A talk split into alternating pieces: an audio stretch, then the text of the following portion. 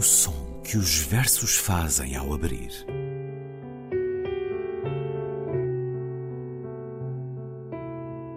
Se leio um livro e ele torna o meu corpo tão frio que fogo nenhum o pode aquecer, sei que isso é poesia. Emily Dickinson. Com Ana Luísa Amaral e Luís Caetano.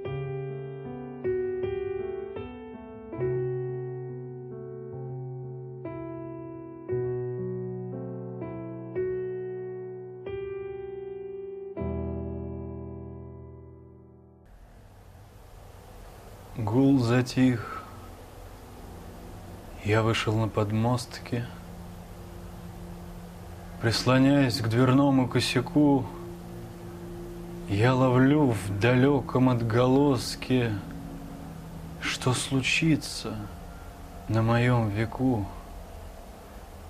На меня направлен сумрак ночи, тысячью биноклей на оси, если только можно. Ава, отче, чашу эту мимо пронеси. Я люблю твой замысел упрямый И играть согласен эту роль. Но сейчас идет другая драма. И на этот раз меня уволь. Но продуман распорядок действий И неотвратим конец пути Я один. Все тонет в фарисействе. Жизнь прожить, не поле перейти. O murmúrio declina. Entro no palco. Encostada à ombreira, vou tentando ouvir nos ecos que de longe chegam o que o futuro pode reservar. Focado em mim, com binóculos mil, o escuro mais escuro. Pai, meu Pai, leva de mim a dor que há neste cálice, porque tudo é possível para ti. Amo esse teu projeto em que te insistes. Fico contente ao ter este papel, mas outro drama agora se avizinha e desse, por favor, deixa-me livre mas o plano de ação já está marcado e o seu final selado eternamente. Estou só. Tudo se afoga em falsidade. Não é um passeio pelo campo. A vida. Hamlet, de Boris Pasternak. Um poema que escutamos primeiro na leitura de Ivan Chitaet, ou Ivan Sheshglov, um nome literário, presumo, porque é um nome também de um poeta e político do século XX, jovem, que coloca no YouTube as suas leituras de poesia russas. Diz que necessariamente essas leituras serão subjetivas, uns gostarão e outros não. Tem ele muita razão. E cita, curiosamente, o dramaturgo russo Niemerovich Danchenko, cofundador do Teatro de Moscou com Stanislavski, dizendo devemos abrir os autores. Achei curioso esta expressão. Nós aqui somos menos cirúrgicos, não abrimos os autores, mas os poemas. Hamlet de Boris Pasternak, que ouvimos depois na tradução e leitura de Ana Luísa Amaral. Previet. Ana. Olá. Olá, Luís. Eu só sei uma palavra em russo. Spasiba. Que é niet, ah. pravda, spasiba e também gorlok, que eu, que, eu, que eu soube quando andava com a mania que tinha qualquer coisa. Gorlok. na garganta. Ah. Enfim, e então andava de farmácia em farmácia e dizia gorloc, gorloc, gorloc, e eles davam coisas. Farmácias russas, moscovitas são lindíssimas, de resto. Espero que não seja uma rima estarmos com todo este russo hoje, dia em que os média anunciam o início de uma guerra. Esperamos que seja mais um mas dos excessos mas... da comunicação social. Mas foi um bocadinho propositada esta escolha, não é? Vamos seguir por essa cultura tão rica, que teve um século de ouro. Poucas vezes a literatura teve tantos bons autores como há 100, há 150 anos eh, no Império Russo. Infelizmente, depois toda uma história, e toda uma história que marca muito a vida de Boris Leonidovich Pasternak, que nasceu em Moscou a 10 de fevereiro de 1890 e morreu a 30 de maio de 1960. Nasceu no Império Russo, morreu na União Soviética. Ele que era de uma família eh, que se afirmava descendente de judeus sefarditas portugueses, portanto, os seus descendentes hoje poderão pedir a nacionalidade. Na Rússia ele era muito popular, essencialmente pela poesia, a poesia que nos traz aqui hoje, uma poesia que evoca naturalmente a mais poderosa e filosófica obra de Shakespeare, essa influência confessa de muitos autores na literatura, na pintura, na música. Ora, este é um poema escrito em 1946, encontramos-lo no grande romance da vida de Boris Pasternak, faz parte dos poemas do Dr. Givago, poemas que estão apensos no romance, poemas que encontramos na tradução do russo de António Pescada, numa edição do Dr. Givago publicada pela Sextanta, quando o cinquentenário, em 2008, mas o que escutamos aqui foi uma tradução do inglês da sobrinha de Boris Pasternak, Anne Pasternak Slater. Hamlet, de Boris Pasternak, um dos 25 poemas apensos a este romance, poemas do dito personagem, alguns publicados anteriormente. Ana, um poema que nos confronta com isto de sermos ou não sermos pré-determinados na vida? Olhe, nunca saberemos, nunca o saberemos, isto é muito bonito, este início, o murmúrio declina, entre no palco, é Hamlet que fala, não é? Claro. Mas, sendo Hamlet a falar, é o ator que representa Hamlet que fala também, não é? Uhum. Portanto, e que fala de um futuro, digamos assim, que extravasa a sua própria realidade da peça Hamlet de Shakespeare. Nós sabemos como Boris Pasternak amava Shakespeare, como Boris Pasternak traduziu, dizem, toda a gente diz, toda a gente de uma forma gloriosa, Shakespeare, não é? Eu queria, eu queria, por acaso, eu trouxe isto também, Luís, um pouco por causa do que está a acontecer na, na, agora entre a Rússia e a, e a Ucrânia. E a Ucrânia, não é? Porque eu acho que realmente é muito assustador, Luís, e é muito assustador porque a minha geração, por exemplo, não prestou nós prestámos, e muito bem, como o Luís sabe, muita atenção ao fascismo, ao antifascismo e tudo isso, e vimos, de alguma forma, eh, os ideais soviéticos serem a salvação, digamos assim, não é? Ora, o stalinismo foi de uma violência inaudita. Boris Pasternak viu morrer praticamente todos os seus amigos uh, escritores, intelectuais, todos. Morrer, Não exilados. sei se as pessoas sabem. Olha, olha é, passou o outro dia, uma coisa lindíssima, passou o outro dia um programa na, na RTP2, na nossa RTP2, bem haja a nossa RTP2, bem haja a nossa Antena 2, não é bem hajam? uh, portanto, passou na nossa RTP2 um programa chamado Doutor Chivago, que é um documentário sobre o Doutor Givago e sobre Boris Pasternak. É uma coisa belíssima, deve estar, as pessoas devem conseguir ainda encontrá-lo. E aí vemos a quantidade de gente que foi morta, mandada para a Sibéria, assassinada, tudo, tudo, tudo, porque discordavam. Então Boris Pasternak manda, como sabemos, para a Itália, Itália. Onde é consegue publicado. mandar para a Itália o Dr. Givago. Não é? é publicado, mas sabe, Luís, que o editor era do, pertencia ao Partido Comunista Italiano.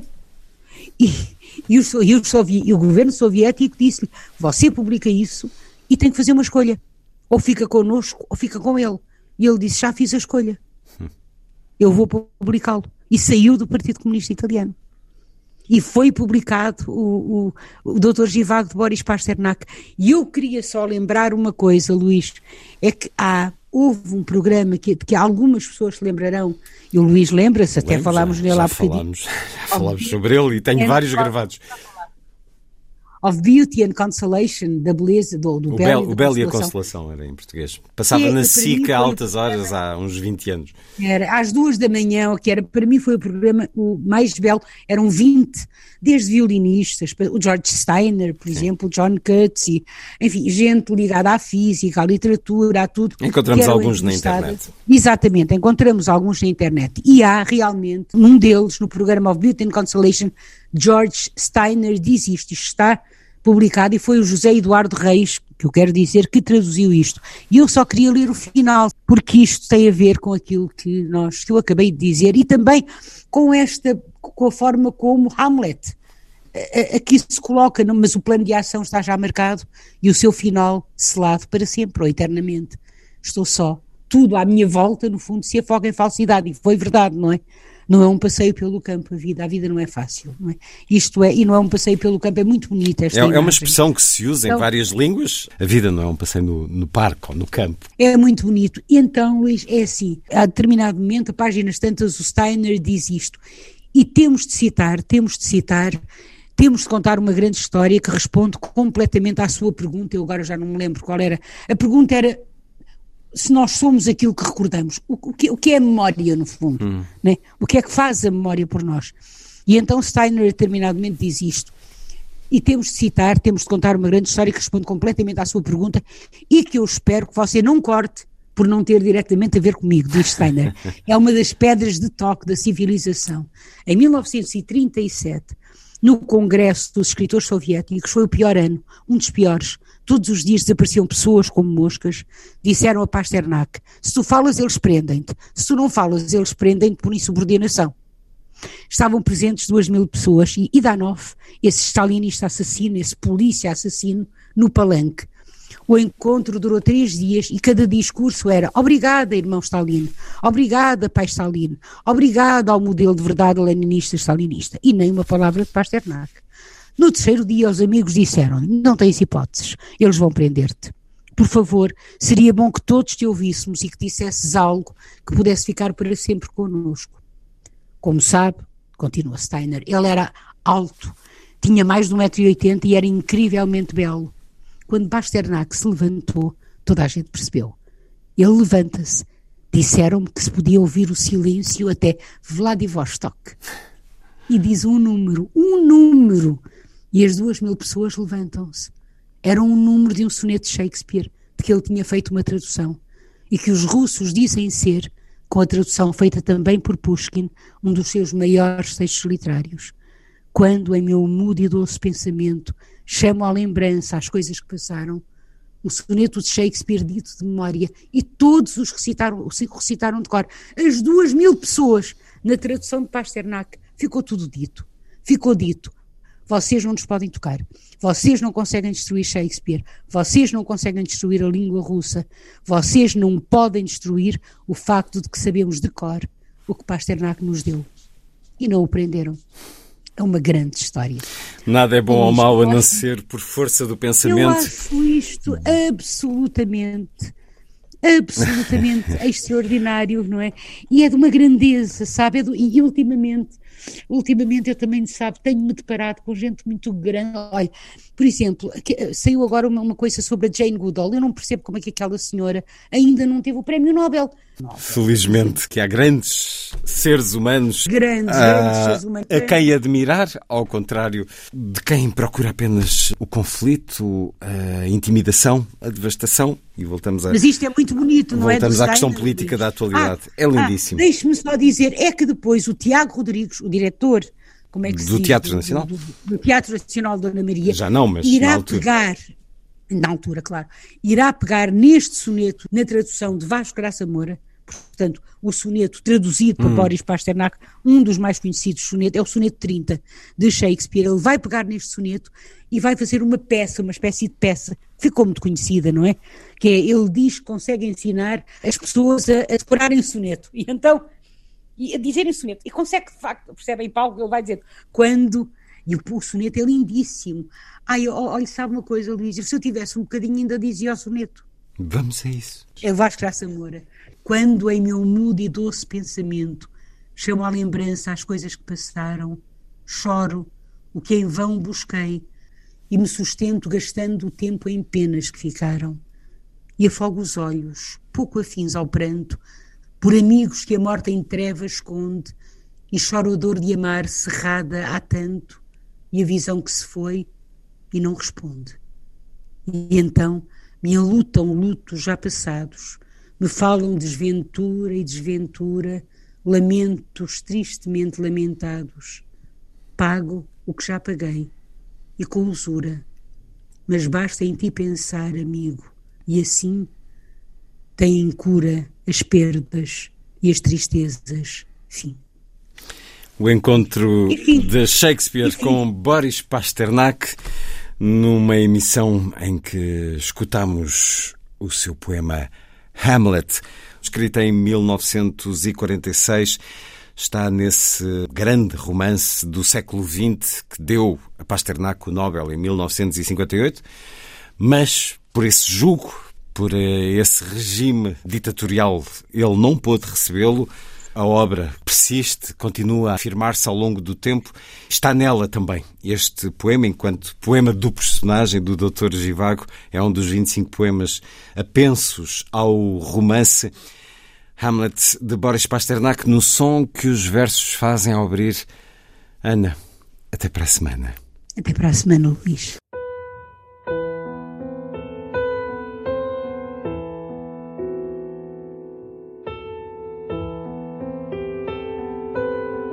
O som que os versos fazem ao abrir.